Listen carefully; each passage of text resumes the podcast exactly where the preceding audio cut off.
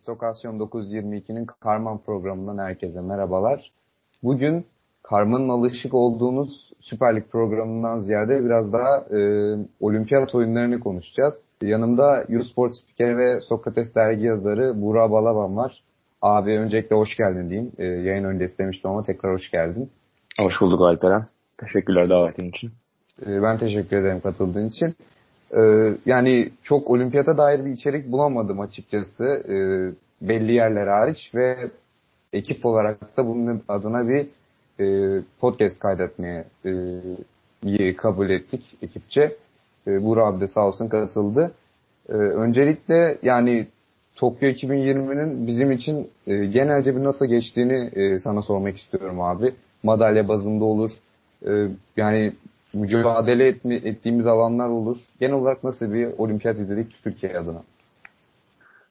Ee, yani toplam madalya sayısı zaten bazı şeyleri gösteriyor ama bence e, yani işte bilmeyenler için ya da yakından takip etmeyenler için söyleyelim. Türkiye'nin en üretken geçirdiği olimpiyat 1948 Londra'ydı bu yaza kadar. E, orada toplam 12 madalyamız vardı.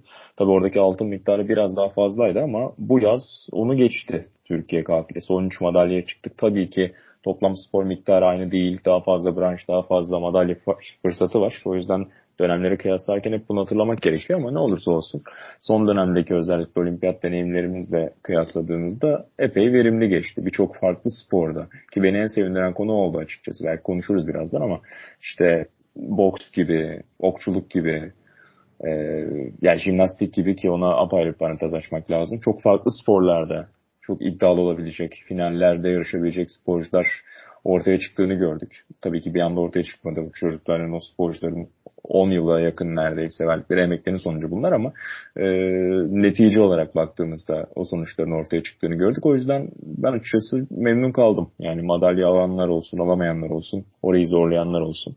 E, epey üretken geçti ülke için Tokyo. E, ben de katılıyorum abi dediklerine. Hem adet olarak e, yani 13 madalya bizim bir oyun yani bir oyunda aldığımız en yüksek madalya sayısı ama onun dışında e, atletizmde ona da geleceğiz. Jimnastikte senin dediğin gibi e, yani pek var olamadığımız dünya sporunda alanlarda e, bolca final gördük. E, derece elde ettik. Onlara da geçeceğiz. Öncelikle e, bir Tokyo karnemizi tekrar ben hatırlatmak istiyorum. 2 altın, 2 gümüş ve 9 bronz madalyayla e, 13 madalya topladık. 35. sıraya aldık ki Rio'da da 41. idik. Ee, ama yani madalyaların çok ötesinde bir oyun oldu zaten. Burak abi de söyledi. Ee, abi önce dediğim gibi madalyalı sporcularımızla başlayacağız. Ee, ilk sporcumuz Mete Gazoz. Zaten Türkiye'nin de birkaç günlüğüne yüzü oldu ama tekrar işte e, popüler sporların öne atılmasıyla biraz daha geri planda kaldı Mete. Açıkçası ben sonun altı maçından itibaren izledim yani o sabah. Ee, yarı yani çeyrek final maçında Brady Ellison'ı yenmişti yanlış hatırlamıyorsam. O maçtan itibaren her atışta inanılmaz bir kalp çarpıntısı oldu yani bende. E, Mete'de hiç öyle bir ibare yoktu ve e, tarihimizin ilk okçuluk madalyasını altınla getirdi. E, yorumları nedir abi? Çok sevindim bir kere Mete için. Yani e, yani tabii ki her zaman madalya alan sporcu izlemek çok keyifli. Ne olursa olsun çok büyük bir milliyetçi olmanıza gerek yok ya da e, apayrı bir tutkuyla ülkenize bağlı olmanıza gerek yok. Ne olursa olsun sizi temsil eden, işte sizinle benzer yollardan geçebileceğine inanabildiğiniz diyelim. O şekilde empati kurabildiğiniz insanların o sahneye çıkması çok güzel ama Mete'yi ayıran bir konu var. Yani Mete'nin sen dedin ya birkaç günlüğüne Türkiye'nin yüzü oldu diye. Aslında işte 2016'yı hatırlarsan mesela orada buralara çıkamamıştı. Bir ya da iki maç kazanmış yanılmıyorsam ama ona rağmen yarattığı heyecan, o aurası yani farklı bir e, karakter Mete. Yani başlı başına bir karakter, bir figür. E, onun çıkıp o yolculuğu altına kadar sürüklemesi e, hakikaten apayrı sevindirdi beni. Doğrusunu söylemek gerekirse. Ha okçuluk tarafından bakarsak bence Türk okçuluğu için de artık madalya zamanı gelmişti. Çünkü sadece Mete ve Yasemin üzerinden bakmamak lazım. 90'ların başına gittiğinde işte 92 ile başlıyor mesela. Kadınlarda takım müsabakalarına kalıyor Türkiye. Hem 92'de hem 96'da. İşte Natalya Nasaridze var. Ee, diğer isimlere de şimdi bakacağım. Çok özür dilerim. Ee, onların işte yarı finali zorladıkları, dördüncü sırayı aldıkları iki olimpiyat var mesela. Yani podyumun zaten kıyısından dönüyorlar. Yani o yüzden okçulukta aslında belli bir kültür var. Yani ne kadar Türkiye'de işte futbolun tüm sporlar arkasında kaldığı gibi diğer özellikle işte bu tür olimpik branşlar çok çok az konuşulsa da hani dünya dördüncüsü olan bir takım var 90'larda baktığında. Sonra işte ki o ekibin bazıları antrenör olarak, yönetici olarak takip eden yıllarda bugünlere dek katkı vermeye devam ediyorlar Türk okçuluğuna ve 2016 ile beraber de hayatımıza Mete ve Yasemin girdi. Ki onları kendi müsabakalarında işte Dünya Kupası yarışlarında sezon içerisinde takip ederseniz, yer yer görürseniz eğer yani çok başarılı sporcular zaten. Yani Mete'nin yaptığı bir peri masalı değil baktığında. Yani okçuluğu biraz takip eden ya da biraz sonuçlara bakan insanlar onu görebilir. Mete zaten işte klasmanında ilk ondan çok fazla çıkmıyordu yıllardır. İşte buraya ilk 5'te gelmişti. Yasemin keza bir ara ilk onu bulmuştu. Şimdi olimpiyata giderken ilk 20 sınırlarındaydı. Yani çok elit sporcularımızdan bahsediyoruz zaten ki onlar da oraya gelmek için işte günde 8-9 saat antrenman yaptıklarını bana da anlatmışlardı. Pandemiden önce yanılmıyorsam 2019'da. Dünya Kupası finalleri, Dünya Okçuluğu'nun e, kalbi diyelim yani o Dünya Kupası finalleri o Samsun'da yapılmıştı. Ben de yerinde takip etmiştim, gidip izlemiştim. Hem işte Göktuğ Hoca ile antrenörleriyle hem sporcularımızla konuşmuştum. Brady Allison'la hatta sohbet etme şansı bulmuştum ki o da işte Türkiye okçuluğunun ne kadar geliştiğinden bahsetmişti. Türkiye'ye organizasyonlar için geldiklerinde ne kadar profesyonel bir ortamla karşılaştıklarından bahsetmişti. O yüzden de işte Uğur Erdener'in de hakkını verelim yönetici olarak e, okçuluğun bayrak figürlerinden bir tanesi Türkiye'de. O yüzden bir koza vardı zaten orada. Yani Türk okçuluğu zaten iyi bir yerdeydi. Ama bunun ne olursa olsun bir taçlanması çok daha fazla insana ulaşmasına sebebiyet veriyor. E, Mete'nin başarısı da oldu ki Yasemin'le beraber karışık çiftlerde de aslında podyum adayı olarak gelmişlerdi ki e, işte iki madalya maçı yaptılar. İkisini de kaybettiler aslında. Oradan da bir podyum gelebilirdi. Bir de takım madalyası alabilirdik. Ki hala yaşları genç. 2024 Paris'te öyle bir beklentimiz de olacak tabii ki. Sadece Mete'den değil. E, Mete ve Yasemin'in beraber çıkacakları olası bir karışık çiftler mücadelesinden de bir okçuluk madalyası görebiliriz bana kalırsa. Abi yani çok doğru söyledin özellikle takım mücadelesinde yani dördüncü olduk. Yani orada da aslında Mete yani biraz şey sosyal medyada okçuluk branşı olimpiyat üzerinde en azından ben, öyle denk geldim. Ee, sırf Mete'den okunmuşu bir ara. Yani Mete altına aldı. İşte Yasemin yok. Dördüncü, dördüncü olduğumuz karışık çiftler e, mücadelesinde de yani Yasemin'e bir yüklenme vardı ve ben birazcık bunu anlayamamıştım yani. E, sonuçta yani madalya karşı tabii ki üzüldük ama yani dördüncü olan bir takımımız vardı ve e, yani Mete Gazoz üzerinden tabii ki okçuluğun okunması çok normal ama e, senin de dediğin gibi yani ben o zamanlara çok hakim değilim. E, 90'lardaki olimpiyatlar. Orada da kadın sporcularımızın e, madalya mücadeleleri vardı ki Yasemin de bunu devam ettirecektir. E, diye okçuluğu yani Mete Gazoz üzerinde başladığımız e, okçuluğu bitirelim. E, ikinci altın madalyamız Buse Naz Sürmen elinden geldi. E, ben her, her maçını takip ettim ve ben e, yani ara sıra boks izleyen biriyim. Ve ben bu kadar yani bir maç hariç işte fin, e, final maçı yanlış hatırlamıyorsam ilk roundu 4-1 kaybetmişti veya 5-0. E, o round hariç çok üstün olduğunu gördüm ben en azından bu senazın. Senin yorumların nedir abi? Katılıyorum. Ben e, yani dergi için bir dosya da yapılmıştı. E, sevgili Aras konuşmuştu hatırlıyorum ya. Aras Yetiş ile Kaan Demirel e, röportaj yapmışlardı yanılmıyorsam Aras. Onu okuduktan sonra yani kelimelerden dahi bu Senaz'ın e, bu Senaz Sürmeneli'nin ne kadar e, heyecanlı ve olduğu yerden memnun olduğunu anlayabiliyordum. Hatta hiç unutmuyorum yani bu neymiş dedim. Çok yakından takip etmiyorum amatör boksu. O yüzden açıp o dünya şampiyonalarında zirvede gittiği müsabakaları izledim. Orada ringdeki halini gördüm ve ben şunu düşündüm. Az önce senin Yasemin için söylediklerinle bağlayayım.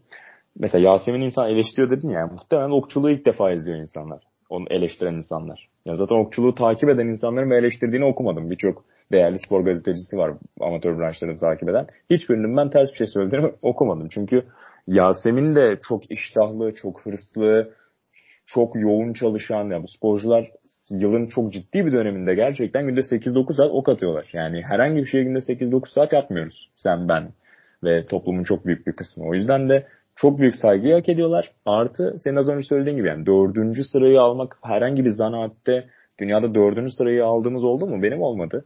Ee, Birçoklarının da olmamıştır muhtemelen. O yüzden de bunda hiç utanılacak bir şey yok.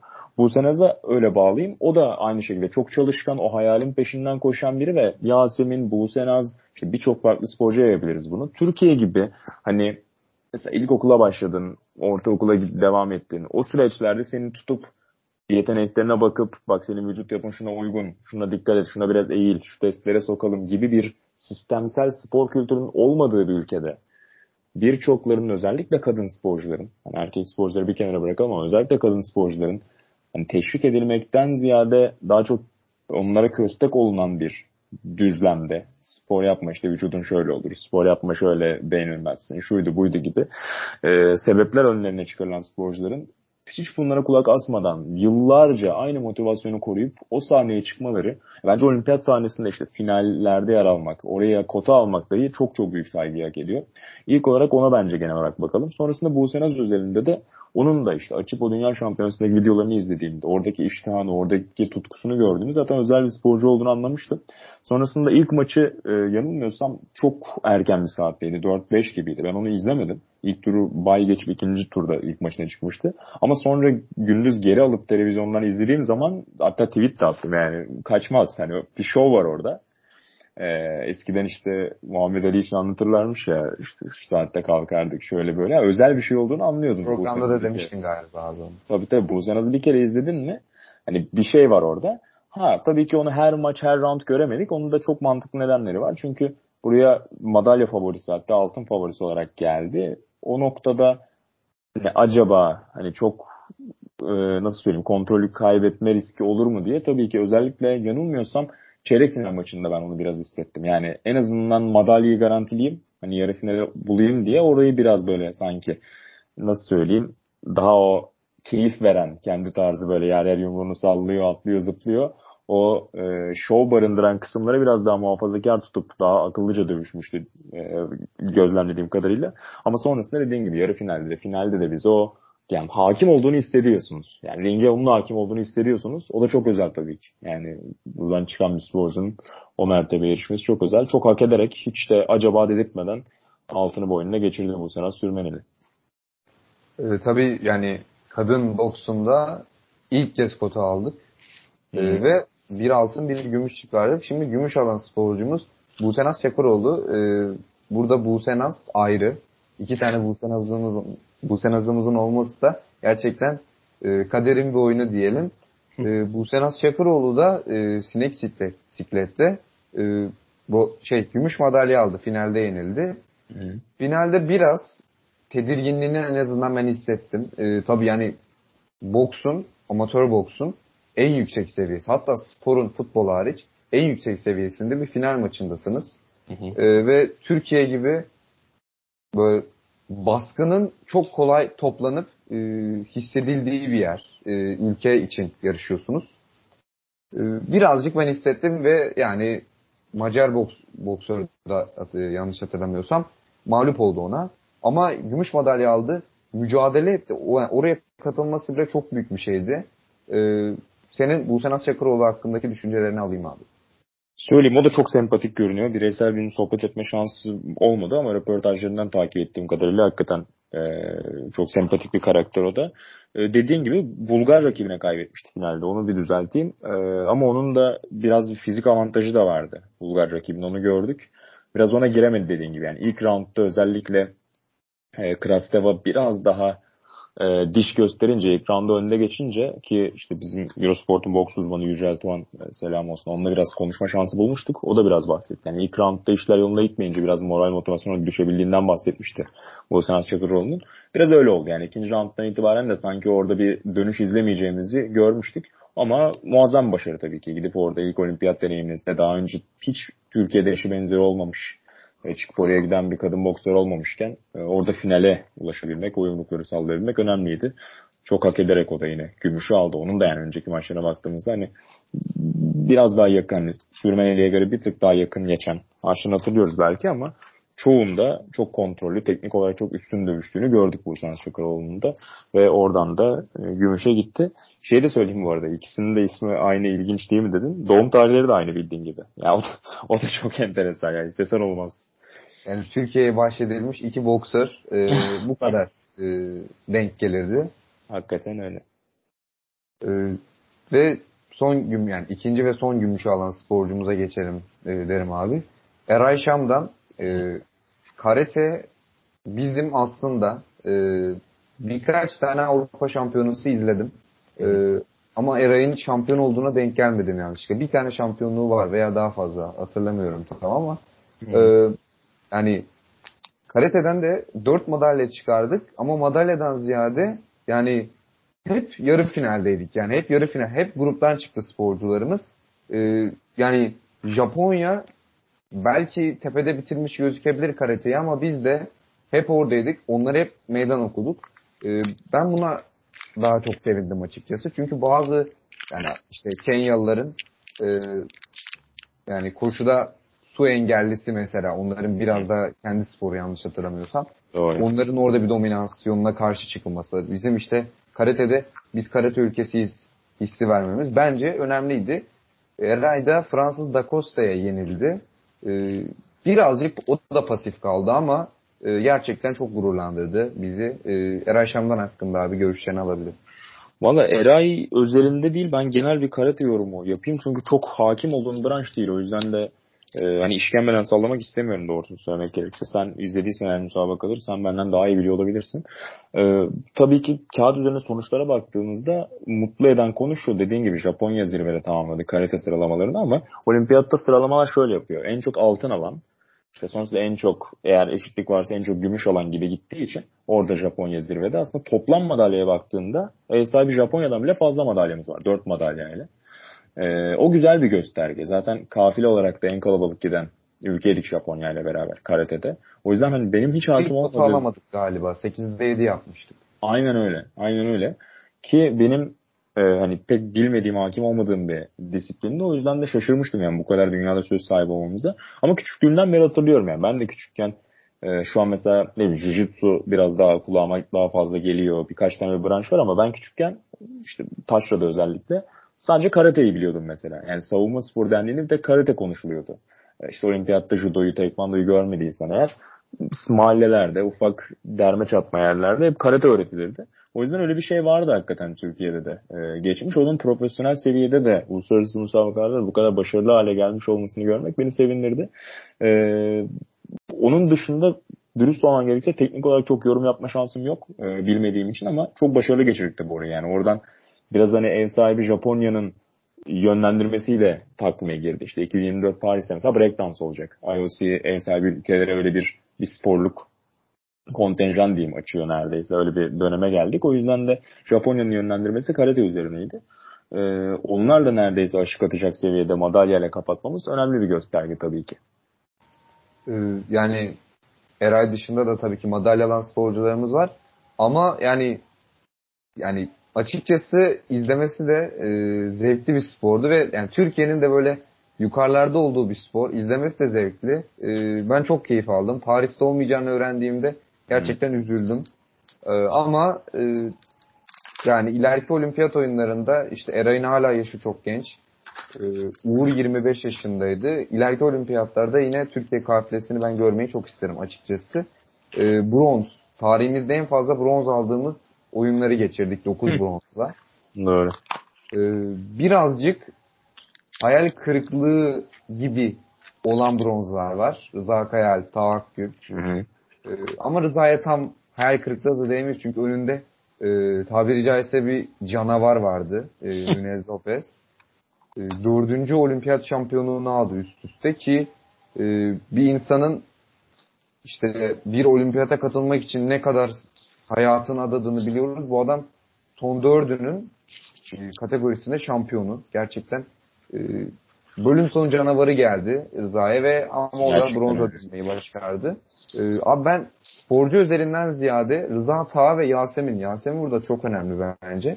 Kadın güreşinde bizim ilk madalyamızı aldı Yasemin. Ve sevinci de e, görülmeye değerdi açıkçası. Güreş branşı üzerinden bir toplu yorum alabilir miyim? Orada da yani bizim işte halter ve güreş çok Türkiye tarihi için yani madalya tarafında da olimpiyat tarihindeki en başarılı sporlar. Halter zaten biraz işte Naim Süleymanoğlu ile beraber zaten başlayan bir yoğunluk var ve sonrasında işte 15-20 sene diyelim 2000'lerin başına kadar iyi gittiğimiz bir branş. Güreşin çok daha geçmişi de var. Yani Türkiye'de zaten güreş kültürü çok yaygın, çok çok uzun yıllar öncesine dayanıyor. O yüzden de orada hep hani bazı ülkelerin o güçlü oldukları kası sen az önce söyledin mesela İtalya'nın eskrimini de örnekleri ekleyebiliriz. Vardır yani o ülkeler hep orada bir kendini gösterirler. Mutlaka madalyalar toplarlar.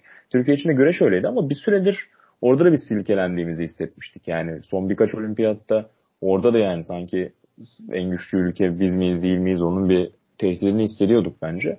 Burada biraz daha madalyalar geldi dediğin gibi işte Taha Rıza onların kendi e, disiplinlerinde, kendi bisikletlerinde altın hedefleri de vardı ama Taha'nın biraz sakatlığı vardı. Sen Kübalı'yı Nunez Lopez söyledin ki gerçekten inanılmaz bir sporcu. Yani olimpiyat tarihinin en başarılı sporcularından bir tanesi zaten. Ee, ama Yasemin kısmında tabii ayrı bir şey, parantez lazım söylediğin gibi. Az önce genel kadın sporcular için bazı ön yargılardan bahsettim Türkiye'deki. Ee, güreş zaten o konunun iyice tepede olduğu sporlardan bir tanesi.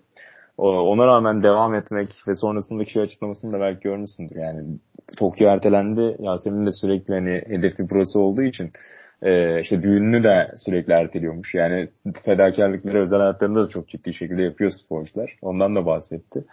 E, oradan çıkıp o madalya almak önemli. Ha yeterli mi? Hani güreş Türkiye şöyle güreş böyle güreş diyoruz. Üç tane madalya sadece. Üç bronz. Yeterli mi? O biraz tartışılır bana kalırsa. Yani hedefi çok daha fazlası olmalı Türkiye'nin güreşte bana yani bana soracak olursan böyle yaygın bir kültür varken. Ama onu tabii e, yeterince değerlendirebiliyor muyuz? Yeterince farklı şehirde o potansiyeli işleyebiliyor muyuz? Bir süredir çok olumlu görünmüyor sorunun cevabı. Ya abi e, gayet iyi açıkladın yani. Güreşte bir dominasyon hiçbir zaman tam olarak kuramamıştık ama son olimpiyatlarda birazcık e, tekliyoruz. E, bu olimpiyatta aslında biraz bana en azından o izlenimi verdi. Bir geçiş jenerasyonumuz var gibi. E, Kerem ilk turda elendi gerçi ama e, repesaja da kalamadı. Süleyman madalya mücadelesini kaybetti. İkisinin de ilk olimpiyatıydı. Ben bunu birazcık işte yaşlarla falan da biraz e, baktığımda ettiğimde sanki bir geçiş olimpiyatı gibiydi diye düşünüyorum ama tabii ki e, yani güreşte bizim geçişlerimizin bile biraz keskin olması gerekiyor. E, yani rekabet açısından. Bu olimpiyat çok onu göremedik. E, ufak şeyi de ekleyeyim abi. Eurosport'ta e, atletizm izlerken Cenerelerle e, Şevket Erbay hı hı. orada bir boks, e, boks özür dilerim boks değil güreş anlatma olanakları oldu. Yani Tağ'ın yenildiği 3 saniyelik bir şeyde Tağ'ın yenildiği e, güreşçinin nokta 5 saniyede maç aldığını gördük. Ya Tağ'ın da aslında kaybettiği adam öyle e, yoldan evet, geçen bir evet, adam değil. Amerikalı. Steven, evet. Stevenson galiba. Evet, çok acayipti. Yani 10 saniyede 8-3'ten döndü galiba yanılmıyorsam. Ee, çok sıra dışı. Doğru söylüyorsun. O sekansı ben de izledim sonra. Ee, acayipti yani. Ki zaten Taha'nın da hayranıymış. Ee, 2016 Rio'da izleyip tweet de atmış yanılmıyorsam Stevenson o zamanlar. İşte şöyle mükemmel bir boksör, umar, şey e, güreşçi umarım ileride karşılaşabilirim diye. E, oradan gelip sonra Taha'yı yenmesi hani bizim için kötü bir şey tabii ki ama spor hikayeciliği anlamında güzel bir anekdot tabii yani. Hayran olduğu sporcunun karşısına çıkıp onun bileğini bükerek oradan altına yürümesi önemliydi Amerikalı sporcu adına.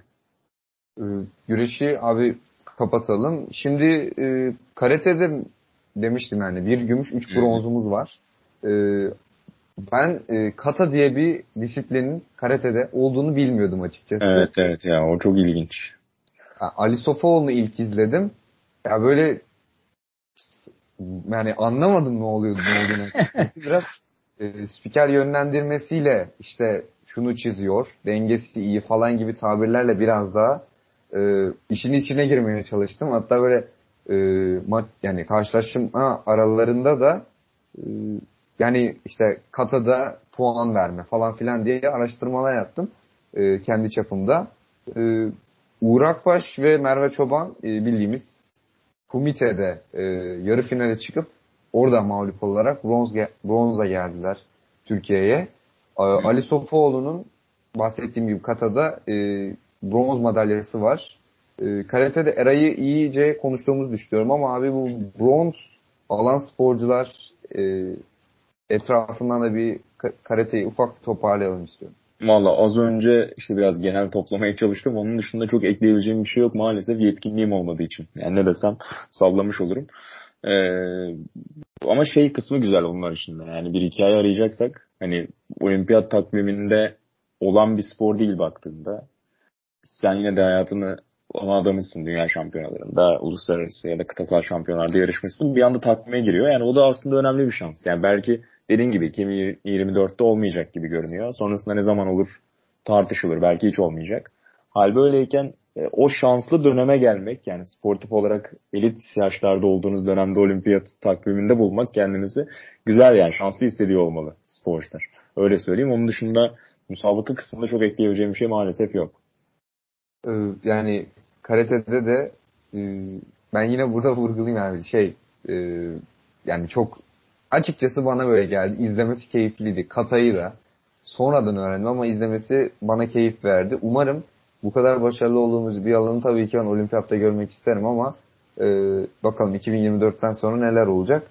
E, abi şeye gelmek istiyorum. Tekvando. E, Servet Tazegül diye bir e, yıldızımız vardı. E, Londra 2012'de galiba altına almıştı. E, ben de 8-9 yaşında o zaman böyle hayranlıkla izlemiştim Servet Tazegül'ü. E, bugün bu olimpiyatlarda Servet Tazegül antrenör olarak Tokyo'ya geldi. Olimpiyat oyunlarında, olimpiyat gününde kaldı. ve öğrencisi Hakan Eçber Tekvando'da bronz madalya aldı. aslında yenildiği sporcunun da yani Nunez Lopez'e canavar demiştim. E, yenildiği Britanyalı sporcu galiba. O da gerçekten onun ilk e, ilk maçını izlemiştim. Yeni Zelandalı sporcuya 30 küsür sayı e, yapmıştı. Yani Hı. öyle bir canavarla oynadı o da. E, ama repesajdan geldi ve bronzu aldı. Hatice İlgün'ün de madalyası var. E, yani sanki biraz orada da e, tam olarak beklentileri ben karşılayabildiğimizi düşünmüyorum. E, ama yani ikisinin de Hatice'nin de Hakan'ın da ilk olimpiyatıydı yanlış bilmiyorsam. Hı hı. Ee, çeyrek finale geldiğinde Servet Tazegül'ün de Hakan'ı biraz işte olimpiyat altını geliyor diye satması biraz beklentileri yükseltti ama sonuç olarak ilk olimpiyatından madalyayla dönen iki sporcu var. Evet bu sevindirici. Ee, işte Halter için 80'ler 80'ler sonu e, ve Naim Süleymanoğlu gibi bir çizgi çekmiştik. Ee, tekvando için de hani biraz 2000'lerde aslında bizim bir kültürümüzün oluştuğu spor olarak ekleyebiliriz. 2000'e kadar tekvandoda herhangi bir e, varlığımız yok. Bir madalyamız yok. 2000 Sydney'de işte Hamide Bıkçı'nın bir madalyası var, bronz madalyası. Ondan sonra da her oyunda e, bizim bir şekilde podyuma çıktığımız bir spor. İşte 2004'te Bahri Tanrıkulu var ki onun da ismini sıkça anıyoruz tekvandodan bahsederken genelde. İşte sonrasında Azize Tanrıkulu, Servet Tazegül'ün 2008'de bronzu var. 2012'deki tek altınımız. İşte Bas Çakır vardı ama sonrasında onlar e, dopingden dolayı alındı. O yüzden tek altınımız olarak Servet Tazegül kaldı. E, akabinde işte Nur Tatar'ın bronzunu görmüştük 2016'da. O yüzden bir kültür var yani. Her oyunda en azından bir e, tekvando madalyası alıyorduk. Burada da iki madalyayla geldik. E, orada sen beklentilerin altında dedin. Belki ama baktığında zaten hani iki madalyanın üzerine çıktığımız yanılmıyorsam bir oyun yok. E, işte 2008'de iki tane vardı. 2012'de iki tane vardı. O yüzden hani bizim zaten ortalamamız biraz daha hani iki madalya gibi. 2000'lerden itibaren baktığımızda Tekvando'da yine o ortalamayı tutturduk. Ha Nur Tatar tabii ki e, bir beklenti yaratmıştı. E, çok çok büyük bir sporcu Nur Tatar. Onun orada yine podyuma çıkmasını bekliyorduk. Hem 2012'de hem 2016'da madalya almışken. E, o olmadı. O belki bir hani bizim için kağıt üzerindeki eksik olabilir. Ama onun dışında e, işte sen bahsettin hem Hakan için hem Hatice için önemli göstergeler tabii ki bunlar. E, şeyi de söylemek lazım Hatice'de. Tabii onun gidiş süreci de biraz sancılı oldu. İşte e, İrem Yaman'ın da e, yarıştığı bir disiplinde kilo olarak onun başta gideceği gö- görünüyordu. Sonrasında değişti. Orada biraz mental olarak da e, başka şeylerle uğraşması gerekti çok yüksek ihtimalle Hatice'nin. Ona rağmen hani odağını koruyup madalya alması onun da ne kadar dayanıklı ne kadar güçlü bir sporcu olduğunu gösteriyor bence mental olarak. Ve son madalyamız benim açıkçası Mete'den ve Buse Naz'dan sonra en çok sevindiğim madalya. Ee, yani bir Ferhat Arıcan'dan bahsediyorum. Ee, serisi boyunca nefesimi tuttum yani. Ee, annemle beraber izledim. Annem de yani böyle ekrana baktı. Yani kafamı çevirdiğimde baya yani nefes kesilmişti annemin de. Yani çok heyecanla bekledik e, serisinin bitmesini. E, finalde. Ve bittiğindeki sevinci bana yani çığlık attırdı. O derece sevindim diyebilirim. Çünkü yani jimnastikte e, yani kadınlarda bir yani şeyimiz vardı. Katılma, olimpiyata katılma olayımız vardı ama erkeklerde ben hiç jimnastikçi bilmiyordum açıkçası. Bu olimpiyata 4 sporcu, oraya da takımca geleceğiz. 4 sporcu 7 final yaptık. Ferhat Arıcan e, tarihimizin ilk jimnastik madalyasını getirdi. E, görüşleri nelerdir abi? Ya o kadar önemli ki Alperen. Yani e, yani Mete'ye çok şahsen kişisel olarak sevindim diyorum ama onun dışında bizim yani birkaç yıl önce sorsan hani Mete'nin kariyerinin bir noktasında olimpiyatta podyum görebileceğini tahmin edebilirdim açıkçası ama bizim jimnastikte bu kadar güçlü bir jenerasyona sahip olabileceğimizi gerçekten düşünemezdim. Yani birkaç yıl önceye kadar 2018'e kadar hatta diyebilirim. Ee, ben biraz daha yakından takip ediyorum jimnastiği. Özellikle son dönemde işte İbrahim Çolak'ın, Ahmet Önder'in Ferhat Arıcan'ın başarıları gelmeye başladığından beri. Sen dedin hani kadınlarda hani bir temsilci en azından yolluyorduk ama erkeklerde çok yoktu diye. Aslında o da çok yeni. Yani 2012'ye kadar Cumhuriyet tarihinde tek bir jimnastikçimiz yok. 2012'de Göksu Üçtaş Şanlı kotayı alıyor. Orada yarışıyor. 2016'da Tutya Yılmaz var. Ee, ve Ferhat Arıcan var erkeklerde de. Onun ilk deneyimi orada. Aslında fena bir durumda gitmiyor oraya ama orada bazı problemler yaşıyor Ferhat ve final göremiyor. Sonrasında geçen süreçte ama yani dünya şampiyonalarında, Avrupa şampiyonalarında hep söz sahibi olan sporcular. işte İbrahim Çolak, Ahmet Önder, Ferhat Arıcan hepsi kendi disiplinlerinde kendini göstermeye başladılar ve o saygıyı kazandılar. Ben her biriyle de geçtiğimiz süreçte dergi için röportaj yapma imkanı buldum irili ufaklı. Hepsinde işte onu görüyorduk. Yani İbrahim'le ilk konuştuğumuzda o dünya ikinciliğinin ardından biraz şeyden bahsediyordu. Yani jürili sporlarda kendiniz biraz da kabul ettirmeniz gerekir. Yani başlarda iyi seri yapsanız bile yer yer jürilerde o istediğiniz puanları alamayabilirsiniz. Ee, biraz daha size işte o ülkenin saygınlığına daha ikna olması gerekiyor jürilerin demişlerdi. Hiç yılmadan, bırakmadan o çabayı devam ettirdiler. Adlarını ezberlettiler ve çok daha büyük saygı görüyorlar artık. Buraya gelirken Ahmet'in e, genel tasnifte bir hafif sakatlığı oldu. O yüzden %100 sağlıklı şekilde yarışamadı. Kendi Hiç alet finallerinde. Aynen öyle. Sonrasında alet finaline çıktı Ahmet ama oraya da %100 çıkamadı. Ee, keza İbrahim, İbrahim'in zaten bir, bir buçuk senedir e, omzunda bir sakatlığı var ki işte o halka aletinde özellikle çok ciddi bir kısmını omzunuzdan alıyorsunuz gücün. O yüzden de onu çok rahatsız ediyor. Hatta işte pandemiden bir ameliyat olmuştu. Tam pandeminin başladığı Mart ayında. Hani tamamen o sorunu atmaya çalışıyordu 2021 ertelenen oyunlardan önce ama maalesef yine %100 olmadığını hissettirdi bize. Yine de final yapması çok büyük başarı. Çünkü alet finalinde 8 sporcu var. Yani tüm dünyadan çok büyük kültürler var işte. Birleşik Devletleri sayabiliriz, Çin'i sayabiliriz, Rusya'yı sayabiliriz. Yani bunlar jimnastikte çok büyük ekollere sahip ülkeler. Onların arasından yani 8 sporcu arasında kalmak gerçekten çok büyük olaydı. Biz burada toplam 7 final gördük. İşte Ahmet'in 2 finali var, Adem'in 2 finali var. İşte İbrahim Ferhat, bir de Ahmet'in genel tasnifine Adem'le beraber. Ee, hal böyleyken o bir kere çok büyük bir başarı. Yani bambaşka bir baraj kapaklarının açılması o. Yani jimnastikte sen 100 yıl boyunca bir tane final görememişsin. Bir anda tek bir oyunda işte 7 tane alet finali görüyorsun. Bu inanılmaz bir şeydi zaten. Ama bir yandan da tabii madalya beklentisi var. Çünkü sporcularımızın yaşları artık çok genç değil. Adem Asil hariç. Hani artık onların yaşı yani madalya podyum yaşlarında olduklarını biliyorlardı. 2024'e kadar sağlıklı kalabilirler mi kalamazlar mı göreceğiz. O yüzden burada bir madalya alıp hani onu son yılların son 10 yılın 15 yılın çalışmasının bir ürünü olarak Türkiye Jimnastik Federasyonu'nun da e, ortaya koymak istediğini ve bunu çok istediklerini biliyordum. E, son güne kadar bekledik ama e, senin anlattıklarını çok benzer şekilde izledim ben de. Tek başıma izliyordum evde. Gerçekten sıçradım. Yani çünkü işte Adem'in mesela bir harekette inişte problem yaşadığını görmüştük. Serisini çok iyi geçti ama inişte problem yaşadı ki. Altını kaçırdı ya gerçekten. Gerçekten e, öyle. Ölüyorum abi kusura bakma ama. Yok, yok, orada e, yani 15'i geçen ilk atlayışı e, puan yani 15'i geçen tek sporcu. İkincisinde elleri avuçları içeride yiyor. Ve gerçekten ben çok yıkılmıştım orada ama e, yine iyi bir tecrübe oldu diyebilirim en azından kendisi için. Ama atlama masasında onu yaşadı dediğim gibi iki atlayış üzerinden puanlanıyorsunuz. Ve onu yani yüzünden okuyabiliyordun hani ah hani altın kaydığı hissetti orada net duramayınca. Çünkü ilk atlayış hakikaten çok iyiydi. Neyse uzatmayayım. Ferhat'ta da o inişi sorunsuz yaptıktan sonra müthiş bir duygu boşalması oldu zaten. Yani oraya kadar sıfır mimik halinde geldiğini görüyorduk. Ee, çok o duygularını iyi kontrol ettiğini e, gösteriyordu bize Ferhat ama orada hani aslında içinde nasıl fırtınalar koptuğunu da gördük. Çok çok büyük emek tabii ki. Çok uzun yıllar, çok büyük fedakarlıklar. Ama jimnastikte bizim gerçekten sağlam bir temel attığımızı, e, umarım hani böyle devam ederse ileride de bizim adından söz ettirecek bir ülke olacağımızı düşünüyorum. Çünkü işte İzmir'de Şavkar Jimnastik var mesela. E, çok değerli sporcularla çalışıyorlar. Çok ciddi bir eğitim sağlıyorlar. İşte onun arasında İbrahim de var, Ahmet de var.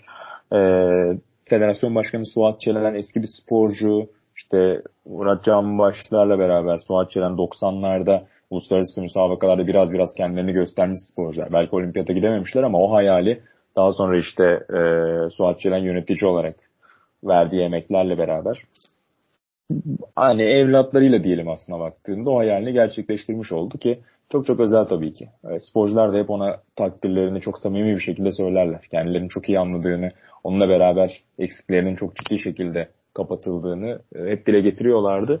O madalya da aslında tabii ki Ferhat için çok büyük bir şey ama tüm o bahsettiğim sporcularımızın da verdiği emeklerin e, bir tezahürü oldu. Çok çok mutlu oldum tabii ki. Ee, abi ben şey jimnastik takımımızı sonra konuşuruz diye bırakmıştım ama Ferhat Arıcan'dan konu açıldı güzel oldu. Evet. Devam evet. edelim istersen. Ee, jimnastik takımıyla devam edelim o zaman. Ee, ben önce yani dereceleri tam olarak söyleyeyim. Hı hı. Öncelikle e, yani bireysel finaller vardı genel tasnif senin de dediğin gibi. E, Ahmet orada çekilmek durumunda kaldı ama e, Adem'e yine e, 15. olduğunu gördük. E, yani fena yani şöyle bir şeyler gördüm yani algı gördüm. Yani işte yine sonuncu olmuş. Yani senin dediğine geliyor abi işte. O spor branşı takip etmeyen kişilerin ya tabii ki e, senin olduğun ortamdaki bilgi seviyesiyle benimki biraz e, uyuşmayabiliyor. Ama etrafındakilerden en azından işte ya gene sonuncu olmuş, ya gene Türkiye işte şey oldu ama e, yine 15 yani ilk 16'da bir sporcumuz var yine genel tasnifte. Çok yönlü bir e, jimnastiğin dalı. E, yani 6 aleti toplamından bir puan çıkarmak gerekiyor. Onun dışında e, Adem Asil'in e, orada bir hatlar karıştı benim e, benden kaynaklanan bir problemle. Ahmet e, Adem Asil'in özür diliyorum. E, bir altıncılığı oldu atlama masasında. Yani ondan da bahsettik. Altını kaçırdı belki de. Çünkü hem elemelerde hem de finalde e, 15'in üstüne çıkan tek sporcuydu. E, son İbrahim de söyleyeyim. İbrahim halkada 5. oldu. E, yani sen de bahsettin sakatlığı vardı. Ben çok jimnastiğin e, geliş aşamasında bilgili değildim. Sadece son Avrupa Şampiyonası'ndan güçlü çıktığımızı biliyordum. E, yine beşincilikler, altıncılıklar branşında yani hiç olimpiyat göremeyen bir e, erkek jimnastik e, kültürü diyeyim oradan e, dünyadaki en iyi 5. 6. sporcuları çıkardık. Ne olursa olsun madalya çıkardık. E, burada abi biraz sporcular üzerinde senden daha bilgi almak istiyorum. E, İbrahim'le başlayalım. Ya ilk aslında hani büyük sahnede diyelim işte Ferhat'ın olimpiyatı tabii ki önemliydi ama İbrahim'in o dünya şampiyonası madalyası hani bir şeyleri olduğunu hissettirdi Türkiye jimnastiğine. Yani orada bu çocukların hakikaten ciddi bir adım attığını, belli bir seviyenin üzerinde olduğunu biz ilk orada gördük. Yani 2019'da Stuttgart'ta dünya şampiyonu oldu İbrahim Çolak halkada. Ee, ki öncesinde 2018'de Glasgow'da da gümüş madalya almıştı Avrupa Şampiyonası'nda. Önce Avrupa'da gümüş, sonra dünya şampiyonluğu hani bir şeyler var. Bu, burada net bir şekilde biz artık dünyanın belli seviyelerindeki sporcularına sahibizi hissettik. İşte Ahmet Önder'in genel tasnifte ilk ona giren ilk sporcu olması yine uluslararası müsabakalarda. İşte Ferhat'ın yine kendi disiplininde paralel barda e, yaptıkları zaten geliyordu yani bu sesler. Hani burada bir yine Mete için biraz söyledik ya onu sıra dışı bir iki hafta geçirdiği için değil bir sporcular. Sen az önce söyledin son Avrupa Şampiyonası'nda iyi çıktığımızı biliyoruz diye. Orada şunu notu düşelim. Pandemiden dolayı şampiyonun yeri değişti ve Mersin'e alındı. Türkiye düzenleyebileceğini iletti geçen yaz ve Türkiye'de düzenlendi. O yüzden hani gelemeyen ülkeler de vardı. Orayı çok iyi geçtik ama bu bir yanılsama değildi yani. Evet eksikler belki biraz faydalı olmuştur hani madalya sayımızı arttırmasına ama e, o sporcuların elit seviyede olduğunu, dünyadaki rakiplerinin her birinin yani en iyilerle aşık atabilecek noktada olduğunu zaten biliyorduk. Orada hani Türkiye'de ve pandemi etkisinde gerçekleştiği için değil, öncesindeki bir iki Avrupa Şampiyonası'na da bakarsa eğer ilgililer, meraklılar varsa orada da göreceklerdir. Yani son işte 2017-2018'den beri bu sporcuların katıldıkları her müsabakada rekabetçi olduklarını. O yüzden net bir şekilde gördük. Yani jimnastik niye bu kadar heyecanlandırıyor? Hani çok yakından takip etmediğini söyledin ama şunu biliyorsun. Olimpiyat dendiğinde yani üç tane aslında temel sütun. Her sporun zirvesi tabii ki ama olimpiyatın baş tacı diyelim ya da çok göz önünde tuttuğu üç tane spor dediğinde atletizmi, yüzmeyi ve jimnastiği sayıyorsun genelde. İşte ilk hafta yüzme, ikinci hafta atletizm. Tam arasında e, ikisine de biraz dokunan zaman diliminde de jimnastik. Hep böyle o müsabakalar olduğunda bir göz orada olur. Diğer müsabakaları takip ederken de. O yüzden işte atletizmde biraz belki az sonra çıtlatırız. Heyecanlandıran sporcularımız olması, yüzmeyi biraz e, zayıf geçtik bu oyunlarda ama onlarla beraber jimnastikte her branşta neredeyse erkeklerdeki her alette acaba podyum yapar mıyız hedefiyle o ekranın başına geçmek hiç alışık olduğumuz bir şey değildi. Ve çok tarihi bir oyun yani tarihi bir olimpiyat geçirdik o anlamda. Yani 2020'yi çok farklı anlatacağız ileride de. İşte az önce okçuluk ve 92 dedim ya 92-96'yı referans verdim. 2027 e, jimnastikte Türkiye'nin başka bir evrene çıktığı, başka bir gezegende olduğunu hissettiği ilk oyunlar olarak anacağız hiç şüphesiz. Abi açıkçası şey e, Adem Asil'in 22 e, yaşında yanılmıyorsam yani kendi antrenörünün bir açıklaması mıydı? Yani önüme düşen bir şey vardı. Adem kesinlikle olimpiyat şampiyonu olacak materyale sahip. Yani İbrahim'i burada e, birazcık üstün körü geçtik ama e, Adem'in biraz daha hani şam, olimpiyat şampiyonu olacak materyalin hepsine sahip şanssızlık o. Şanssızlık gerçekten e, çok kötü şekilde bu. Yani avuç işlerinin e, mindere değmesi orada yani herkes bir ah çekmiştir. Ama Adem'in ben gelecek olimpiyatlarda kesinlikle e, şampiyonluğun en büyük favorilerinden biri olacağını düşünüyorum. E, atlama masasında. Adem hakkındaki yorumunu merak ediyorum. Abi. Katılıyorum. Adem'i tanımayanlar için şey yapalım. Yani aslında Mısır kökenli bir sporcu. Asıl adı Abdurrahman El Cemal. E, Türkiye vatandaşlığına geçti ve bir süre yarışamadı o yüzden. Yani o ülke değiştirdiğiniz zaman bir süre e, uluslararası müsabakaya da katılamayabiliyorsunuz. E, Adem Asil de onu yaşadı. O yüzden de öyle bir dezavantajı da vardı aslında geçtiğimiz birkaç yıla baktığında. Ona rağmen e, son dönemde çok ciddi vites artırıp kota alıp o da olimpiyat takımımızda yer aldı. Dediğim gibi yaşça biraz daha genç. Diğer o bahsettiğimiz 3 sporcumuzun Ahmet'in, İbrahim'in, Ferhat'ın jenerasyonuna göre. O yüzden önünde hani sadece Paris değil Los Angeles'ı da hedefleyebilecek bir e, yol haritası var diyelim Adem'in. O yüzden de yine de ilk oyunlarında, ilk olimpiyatında bu yaşta dediğim gibi yani milimetrik hatalarla podyumu kaçırmış olması bence ona özgüven olarak da iyi gelecektir. Ferhat şunu söylüyordu mesela röportaj yaptığımda oyunlardan önce. Yani 2016'da e, yap, gördüğüm şeyler, yaptığım şeyler hani bana bir şeyler öğretti yani. Şey demiyorum, keşke demiyorum, şunu yapmasaydım demiyorum ama orada öğrendiğim şeylerin bana burada faydası olacağını biliyorum demişti. Onu da gördük yani o da çok daha rahat yüklendi o baskıyı. Çok daha rahat sırtladı baskıyı. Ee, Adem için de katılıp işte hem genel tasnifte hem kendi aletinde e, final görebilmiş olmak hatta işte atma masasında o iyi performansla gösterilmiş olmak ilerisi için umut saçıyor Adem özelinde de. Bir de hedef şu olacak tabii yani bu takımdan bahsederken en büyük pişmanlıklarını şunu söylüyorlardı. Takım olarak ne kadar başarılı olduğumuzu gördük ama takım finaline katılamadılar burada. Çünkü takım kotası alamamıştı milli takım. Ayrı ayrı katıldılar. Bir de takım yarışına çıkıyorsunuz dört sporcuyla. Orada izleyememiştik takımımızı. En büyük hüsranları oldu. Çünkü özel bir jenerasyon olduklarını biliyorlar. Ee, bu yüzden de hedef o şimdi. 2024 Paris'e bir de takım kotası almak. Bireyselde yarışalım ama bir de takım olarak da Türkiye'yi temsil edelim istiyorlar. Ee, ya tabii ki Japonya, Çin, işte Rusya çok ciddi ülkeler var erkekler jimnastiğinde. O yüzden de hemen bu takım orada olimpiyat yaparsa, kota alırsa, podyum yapar demek kolay değil ama ilk beşin net adaylarından biri olabileceklerini düşünüyorum. Şu anki formlarını eğer hani sakatlıklardan uzak kalıp tutabilirlerse. Bir diğer beklentimiz de olacak 2024 Paris'te. Ee, umarım o kotayı da alırız. Ee, ya gerçekten ya aslında biraz da e, yani üzülmüyor değilim. Çünkü yani jimnastik erkek jimnastiğinde e, yani hiç varlık gösteremezken bir anda çıtayı buraya koyduk.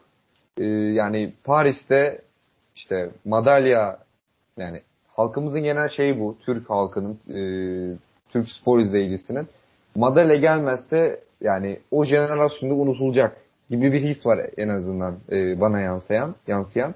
E, yani bir anda bu kadar çıkmak e, gel yani şu oyunlar için hepimizi çok heyecanlandırdı ama gelecek için de e, sporcularımızı çok zorlu zamanlar bekliyor en azından. E, Türk halkının beklentisini karşılamak babında ama e, asla işleri bu değil. E, ben bunu düşünüyorum açıkçası. E, abi ekleyeceğim bir şey yoksa jimnastikten e, yüzmeye geçeceğiz. Yüzmede çok başarılı değildik ama bir iki ufak not almıştım. Onları konuşalım istiyorum. Tabii ki. E, yani sönük geçirdik demiştin. E, Emre Sakçı ismini zikrederek başlayayım yüzmeye. Yani Emre'nin Dünya Yüzme Ligi'nde e, bayağı gündem olan bir performansı vardı. E, oradan yani gerçekten hepimizi heyecandan, heyecanlandırarak gelmişti ki e, olimpiyat öncesi açıklamalarında da Türkiye'ye yarı final final heyecanı yaşatmak istiyorum demişti.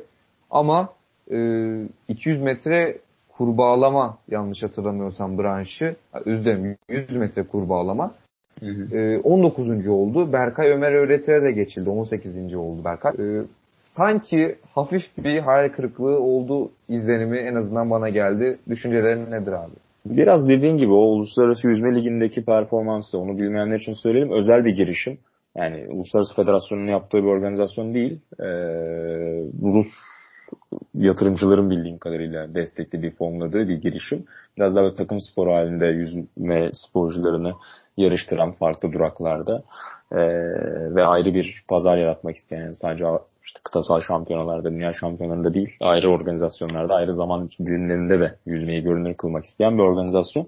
Oraya katıldı Emre. Pandemide tabii çok kolay değildi hazırlanmak ama ona rağmen sonrasındaki işte geri dönüşü, Uluslararası Yüzme Ligi'ndeki formu hepimizi tabii heyecanlandırmıştı. Acaba dedirtmişti. Ee, evet yani biraz belki beklentilerin altında kaldı ama çok zor yani yüzmede gerçekten çok ciddi adaylar, çok ciddi rakipler var.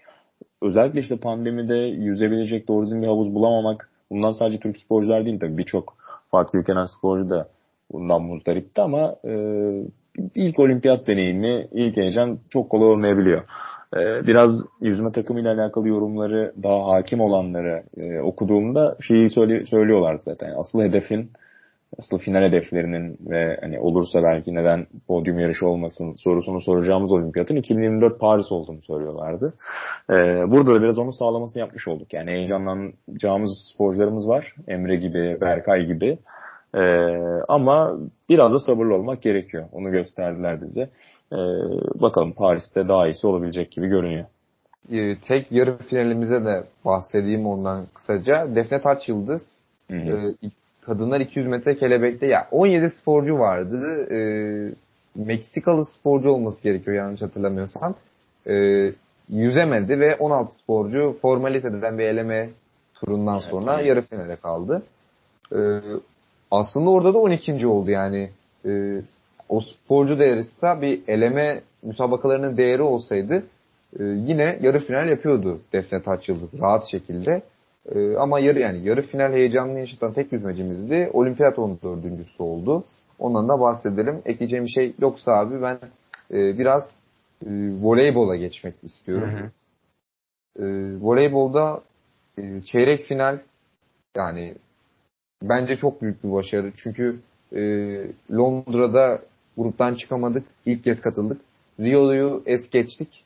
E, ama Tokyo'da gruptan çıkan, çok zorlu bir gruptan çıkan e, İtalya, Amerika, Çin bu gruptan çıkamada son olimpiyat şampiyonu olarak yani 5 yıl fark var arada ama sonuçta son olimpiyat şampiyonu olarak gelen Çin'i 3-0 yendik.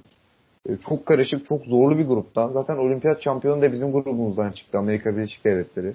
E, böyle bir gruptan çıkmayı, üçüncü çıkmayı başardık. Kura e, biraz yani saçma olmuş yani. Üçüncü, ikinciler eşleşmesini beklerken kura oluyormuş. Kura'dan da şansımız yaver gitti. Güney Kore ile eşleştik ama 3-2 mağlup olduk. Ee, yani çok mutlu ediyordu voleybol takım bizi ama maalesef şanssız şekilde elendik ama e, iyi bir jenerasyon var. E, ne düşünüyorsun abi? Evet yani jenerasyonun ötesinde kalmayı başaran bir voleybol ekolü var bir kere Türkiye'de onu söyleyelim. Yani 2012 yapan takım da e, özel bir jenerasyondu. İşte ta 2000'lerin başına kadar gideceğiz işte 2003 ile başlayan zaten o furya. İşte Özlem Özçeliklerle başlayan diyelim hatta. Sonrasında işte Nestria'nın bayrak figürlerinden biri olduğu, sonrasında Nazay Demir Akyol'un geldiği, Eda Erdem'in geldiği ve diğer tüm sporcular tabii ki bu omurganın etrafındaki.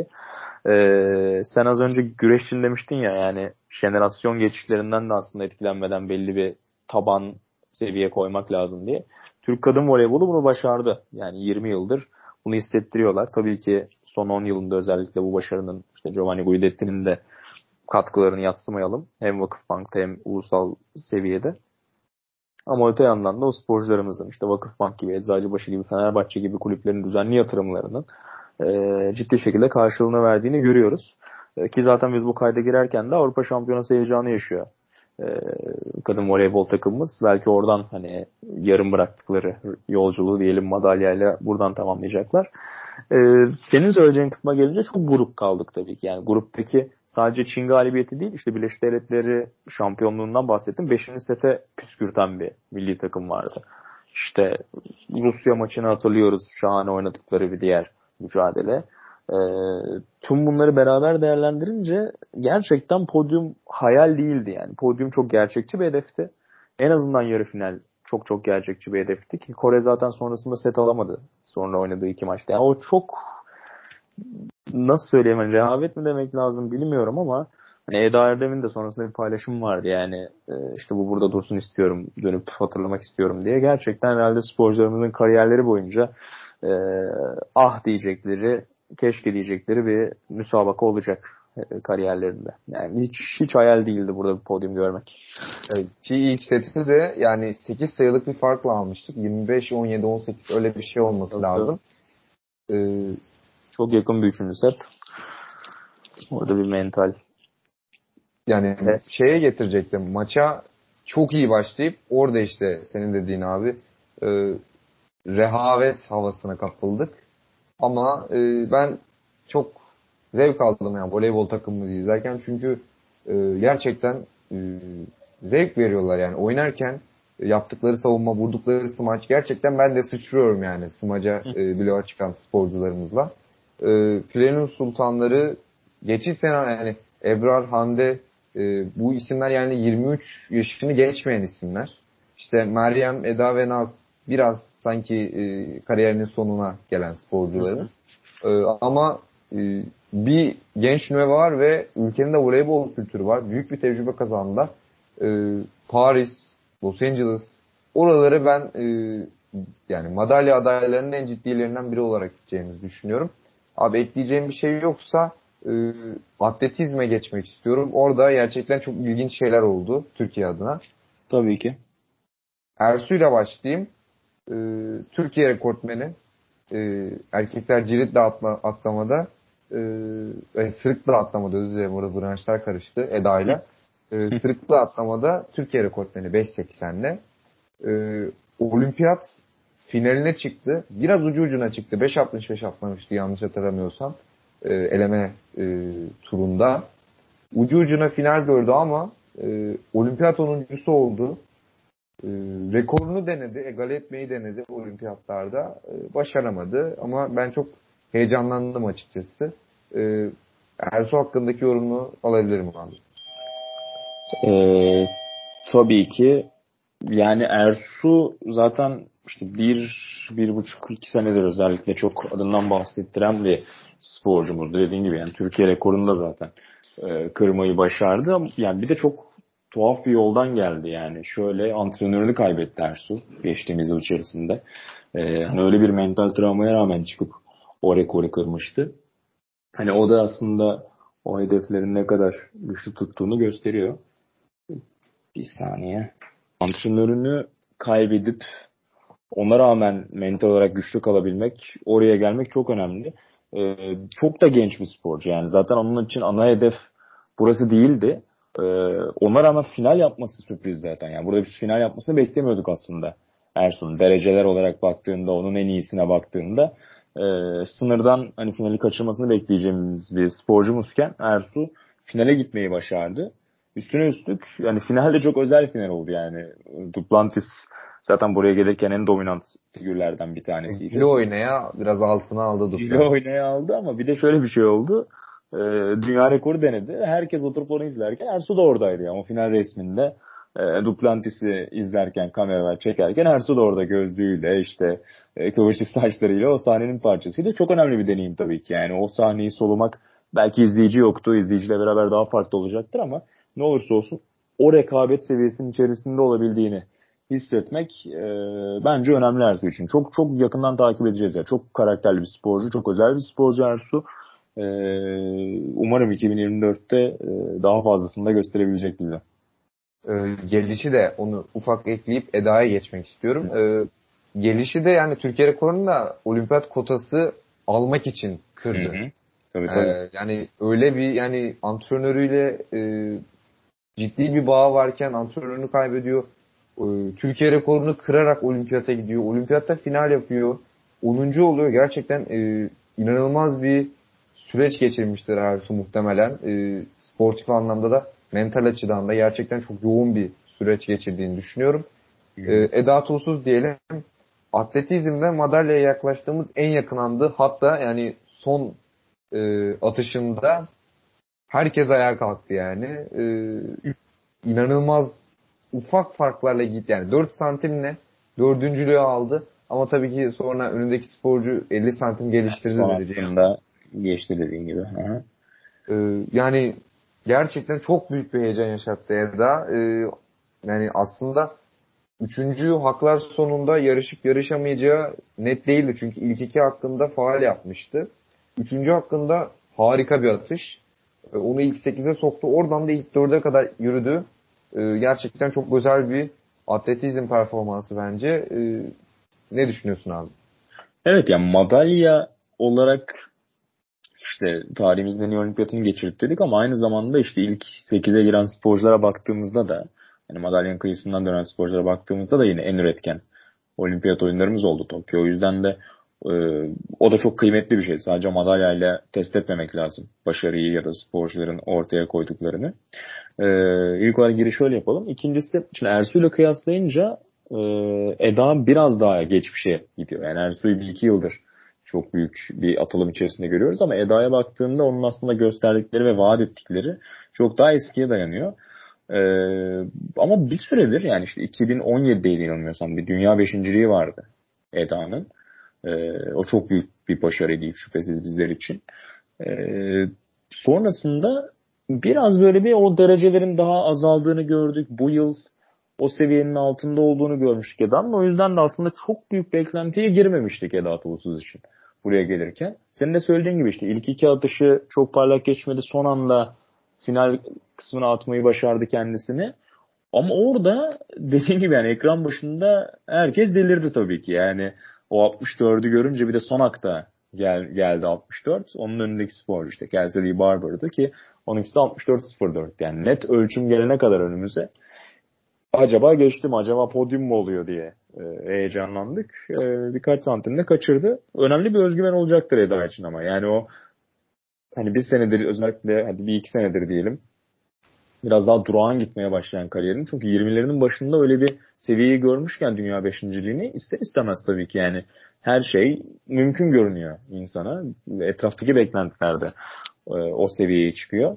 E, hala 24 yaşındaydı ve olimpiyat sahnesinde o podyumu test edebileceğini gördükten sonra şimdi 27 gibi çok daha olgunluk seviyesine geldiği bir yaşta e, Paris için tabii ki hayaller kurdurmaya başlıyor bize. Biraz tabii istikrar sorunu var Eda'nın dediğim gibi. Bakalım umarım e, o sorun da biraz daha çözülür. Önümüzdeki süreçte çok daha istikrar sonuçlar, istikrarlı e, atışlar gelir. E, ve Eda'nın ismini sadece öyle işte birkaç yılda bir değil her sene katıldığı her müsabakada daha gür şekilde duymaya başlarız. Ee, inşallah abi. Onun dışında Necati Er e, yani 3 adım atlama ya yine hani atletizmin bazı dallarında varız. İşte Yasmani Copello ve Rami Guliyev'le sprint dallarında varız. Ee, ama yani ben 3 adım atlamada e, hiçbir varlığımıza yani jimnastikte de demiştik yani neredeyse hiç varlık gösteremiyorduk. 3 adım atlamada ben yakın zamanda en azından e, hiçbir şey hatırlamıyorum ama Necati Er buraya geldi. Olimpiyat altıncısı oldu. E, ki yine o da son hakkında aslında geçebildi. E, ikinci Üçüncü yani üçüncü hakkının sonunda elenmeye çok yakındı ama harika bir atlayışla yine ilk 8'e attı kendini. Olimpiyat altıncısı oldu. Necati e, yani onun da yaşı 23 yanlış hatırlamıyorsam. E, yani büyük işler yapacak gibi bir izlenim verdi. E, yani o tek atlayışıyla bile ne kadar e, iyi bir atlayışçı olduğunu göster. Olimpiyat altıncısı yani ben e, tam kelimeleri seçemedim kusura bakma abi ama e, olimpiyat altıncılığı 3 adım atlamada e, benim en çok heyecanlandıklarımdan biri oldu. Yani Ersu kadar heyecanlanmadım. E, çünkü ben sırıkta atlamaya biraz daha böyle e, göz zevkime hitap ettiği için daha farklı izliyordum. Ama Necati de mükemmel bir olimpiyat geçirdi diye düşünüyorum. Evet evet yani beklentilerin çok üzerine çıktı. Ee, hiç şüphesiz ki bu sezonki en iyisini atladı zaten 17-25 ile Necati. Ee, son denemelerinde istediğini alamadı işte 5. 6. denemesinde zaten ama e, 17-25 o 6.lık onun için de beklentilerin çok çok üzerindeydi bana kalırsa. O yüzden çok takdir hak ediyor.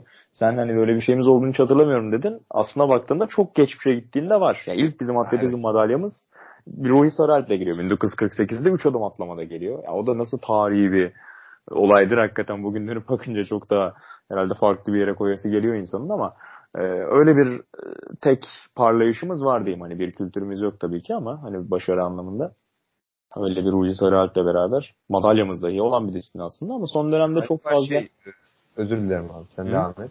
Son dönemde çok fazla dediğin gibi o sahnelerde büyük sporcumuzu görmedik. Karim Melis Bey'in uzun atlamayısını hatırlıyoruz. Üç adım değil ama uzun atlamada atlama branşı olarak baktığında onu söyleyebiliriz. Sen devam et. Ee, yanlış hatırlamıyorsam Rui Sarıalp'ten sonraki ilk e, atletizmin atlama e, branş dallarında bir final yaptığımız oyunlar oldu bu. Hı hı, aynen öyle. Yani Rui Sarıalp'in madalyası var. E, ama ondan sonra final yok. Necati'nin de burada ne kadar büyük bir iş yaptığını görmüş oluyoruz. Eşref Kap'a e, geçelim. E, e, özür dilerim Eşref Apak'a geçelim. E, yani bu oyunlarda madalya alsaydı ilginç bir istatistik ilk ve son madalyası arasında en fazla yıl geçen e, olimpik sporcu oluyormuş. evet 2004'te vardı onun madalyası. 2004'te bir madalyası varmış e, çekiç atmada. Burada da olimpiyat dokuzuncusu oldu. E, yaşı var ama çekiç atmada e, ilerleyen yaştaki sporcuları görebiliyoruz. Galiba Paris'te de onu çekiş atarken izleyeceğiz. Ee, son kez e, yani branşının Türkiye'nin tarihinin belki de en önemli sporcusunu Paris'te izleyeceğiz gibi gözüküyor. Ee, bakalım. Ee, ya o anlamda hakikaten en istikrarlı sporcularımızdan biri Eşref Bak onu söyleyelim yani. Sporcu karakteriyle de e, yine belli bir çıtayı koruyan bir sporcu. E, 39 yaşında gidip e, yine de dediğin gibi yani o saniyede varlığını hissettirmek oldukça önemli. 2004'te de biraz işte bronz madalya almıştı ama podyumdaki sporculardan birinin dopingli çıkmasından dolayı sonrasında almıştı. Yani orada o kürsü heyecanlı yaşayamamıştı Eşref ama e, o günden bu yana sürekli olimpiyat oyunlarında, işte dünya şampiyonlarında hep e, ülkemizi temsil etti. Çok ciddi bir istikrar abidesi Eşref Apak hiç şüphesiz. Ee, atletizmi şimdi e, biraz göz bebeklerine geleceğiz abi. Tarihi bir seri koşuldu. E, Karsten Warholm e, dün, yani kendi rekorunu e, 0.76 saniye geliştirdi. E, ben biraz orada e, Yasmani Copello'ya fokuslanmıştım. Ama işte yine Eurosport'ta Caner Eler'den dinledim. Caner Eler bağırmaya başlayınca Warholm, e, Warholm'ün dereceyi kırması hakkında, rekoru kırması hakkında biraz son 10 metrede oraya e, bakabildim ama e, yani Yasmani Copello'yu giriş yaptım. Olimpiyat altıncısı oldu. Rio'da bronz almıştı tabii ki. E, benim de açıkçası Türkiye kafilesinde en desteklediğim sporculardan biri. E, yani fanı olduğum sporcu sayısı çok yoktur ama Yasmani Copello'nun gerçekten fanıyım. E, o tarihin en hızlı yani hatta e, Warholm Hüseyin Bolt'un e, 9.58'inden sonra olimpiyat e, özür sprint tarihinin en başarılı ikinci e, performansını göstermiş. E, seri o koşu o final özelinde bir yorum almak istiyorum abi. Tabii Yasmani'ye de değinirsen sevinirim. Ya Yasmani çok özel bir karakter ya hakikaten. Onu Şevket çok sık zaten detaylı anlatıyor. Yayınlardan anlattı. Bizim dergiye yazdığı yazılarda da bahsetti. Çok özel karakter. Çok uzun süredir burada Türkiye'yi temsil ediyor ve e, o, hani bu ülkenin kültürüyle de e, nasıl söyleyelim kendini bağdaştırdı. Buradaki birçok sporcuya çok ciddi destek veriyor. Buradaki birçok sporcu onunla beraber o çalışma kültürünü e, başka bir noktaya çekti. İleride de işte Berke Akçam gibi bazı sporcularımız onun yolundan ilerlemeye devam edecek. O yüzden de onu hani artık son olimpiyatıydı Yasmani'nin ve orada yine de bu kadar güçlü bir listede final yaparken görmek ya bak Abdurrahman Samba diyoruz. Müthiş bir sprinter ki işte 400 metre e, engelden bahsediyoruz ama çok ciddi bir tempoya sahip bir sporcu Katarlı. Ya o 5. oldu. Yani bu seneki en iyisini koştu yetmedi 5. oldu. Hani böyle bir listede işte ulusal rekorlar, bölge rekorları, zaten Warhol'un dünya rekoru sıra dışı bir rekor. Kendine ait olan rekoru hani Sani'nin onda yedisi kadar falan geliştirdi ki inanılmaz bir şey yani. İkinci sıraya alan Ray Benjamin bir önceki rekorunu Warhol'un kırıyor. İşte Alison Dos Santos üçüncü oluyor. O Warhol'un buraya gelmeden hemen önce kırdığı rekorun kıyısında geziniyor. Yani öyle yüksek tempolu, öyle kaliteli bir yarış ki hani Yasmani'nin hakikaten olimpiyat tarihinin çok özel yarışlarından birinin parçası olduğunu gördük. O açıdan Yasmani tarafında çok kıymetli. Ama tabii ki karşıdan var var. Yani gerçekten inanılmaz. Hani 10 tane böyle bir sporculuk liste yapsak Tokyo'dan kalan sporcular diye e, öne çıkan ya da işte akıllarda kalan diye hiç şüphesiz adayı olacak. ilk 5'in adayı olabilecek bir sporcu karşıdan var rol. Yarışı eğer hani yaz, çok Yasmani'ye odaklandıysan bence aç bul bir yerden bir daha izle yani son düzlüğe giriyorlar. Ray Benjamin asla bırakmıyor. Varun alışık değil hani o kadar yakın gelinmesine doğrusunu söylemek gerekirse. Genelde koparıyor çünkü yarışı. Ray Benjamin işin içinde kalmaya devam ediyor. Acaba derken son engelden bir çıkışı var Varolmi. Sanki hani 110 engelli koşuyormuş gibi. Yani 400 metre koşmamış. Sanki o engellerin yorgunluğuyla boğuşmamış. Sıfırdan bir sprint atıyor gibi. Son engelden çıkıp ekstra bir yakıt buluyor böyle. Ekstra bir kick veriyor orada. Ee, çok bence en böyle aklımda net kalan anlardan bir tanesi. Var erken işte kalkıp açıp izlemiştim.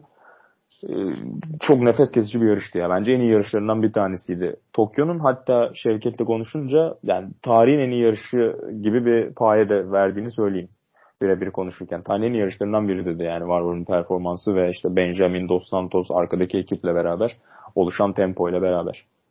Yani abi çok e, güzel değindin oraya. Yani ilk üç sıra aslında bakarsak bir önceki dünya rekorunu e, yani Dos Santos galiba işte saniyenin yüzde ikisiyle kaçırıyor galiba. Evet yani ilk üç neredeyse rekoru kırmış geçen seneki ama e, yani onun dışında Yasmani'nin de şey var. Türkiye rekorunu egale etti. E, 400 metre engelli rekorunu.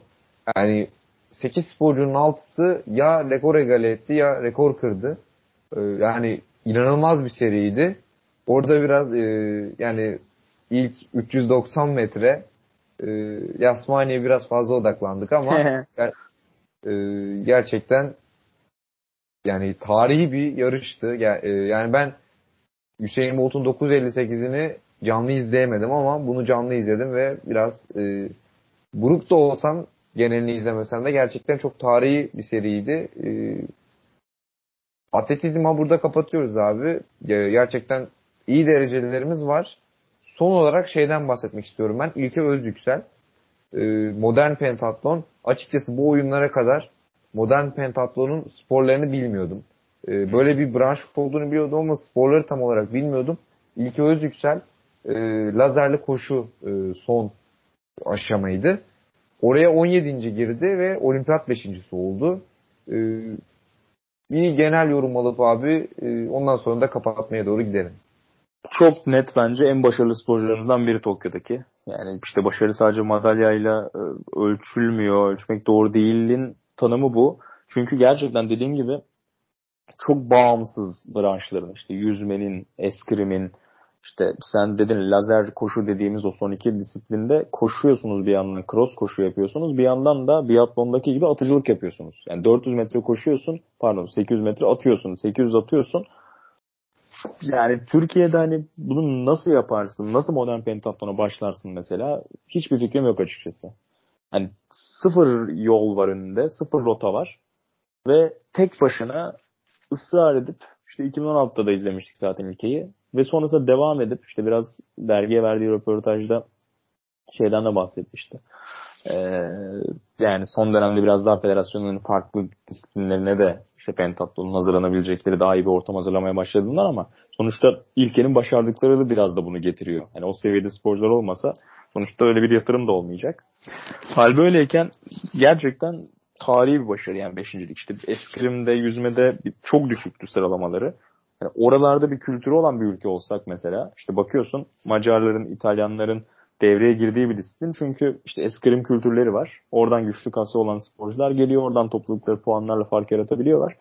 Hani ilkenin işte hem eskrimde hem yüzmede işte yüzme diyoruz. Finalimiz yok mesela burada. Eskrim diyoruz. Sadece İrem Karamet'le tek bir sporcuyla orada temsil edildik. Yani hiç kültürünüz olmayan sporları barındıran hepsinden puan toplayarak geldiğiniz bir yerde siz olimpiyat beşincisi olabiliyorsanız hani şapka çıkartırım benim. Buna daha söyleyebileceğim en ufak bir şey yok. Ya hatta şey e, son olarak şunu ekleyeyim. Yarışa yarışta e, son aşamaya gelen işte lazerli koşudaki hı hı. çoğu sporcu başladığı pozisyonun gerisinde bitirmiş. Hı hı. E, İlkenin orada 12 sıra kazandığını görüyoruz. Ya, inanılmaz bir şey canım tabii ki yani. Yani demek ki ilk yani o birazcık işte e, yüzmede galiba e, 6 sporcudan 5. oldu kendi serisinde. E, eskrimde 28'ler 30'lar öyle bir şeyi vardı.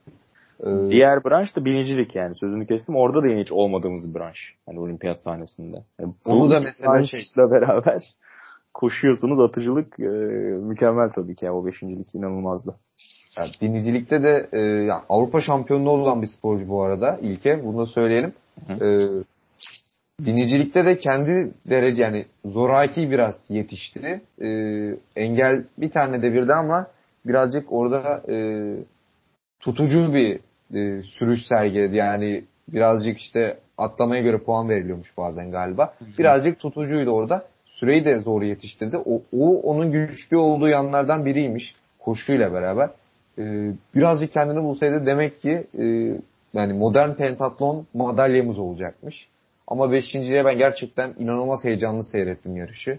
Lazer koşuya yetişebildim. Ee, İlke Özyüksel'e de gerçekten e, ileriki olimpiyatlarda Türkiye tarihine adını yazdırabilecek sporculardan biri olduğunu düşünüyorum. Evet evet 24 yaşında zaten daha. Ee, Paris'te tabii ki beklenti olacak şimdi. Ee, abi ağzına sağlık. Açıkçası ben çok keyif aldım. Ee, senin gibi biriyle olimpiyat konuşmaktan. Ee, teklifimizi de geri çevirmedin. Ee, ona da teşekkür ederim. Yoğun zamanda bize zaman ayırdın. Rica ederim. Ne demek? Ne demek? Son ekleyeceğin bir şey yoksa ben de e, yavaştan izleyip dinleyenlerimize e, teşekkür edeyim. Ee, ya ben teşekkür ederim misafir ettiğin için olimpiyat konuşma refleksi e, oluşturmaya çalıştığınız için hem sana hem ekip arkadaşlarına teşekkür edeyim. E, biraz yoğunluktan dolayı geç gördüm mesajı. E, tam arifesinde yapamadık belki düzeltiyorum. Tam akabinde yapamadık belki oyunların ama şöyle bir 10 gün sonra daha dingin bir e, hafızayla diyelim e, aklımızda kalanları konuşmuş olduk. Ben teşekkür ederim. Ee, tekrar teşekkürler abi geldiğin e, yorumlarınla programa e, değer kattığın için. Dinleyenlerimize de e, buraya kadar dinledikleri için teşekkür ediyoruz. Hoşçakalın. Hoşçakalın.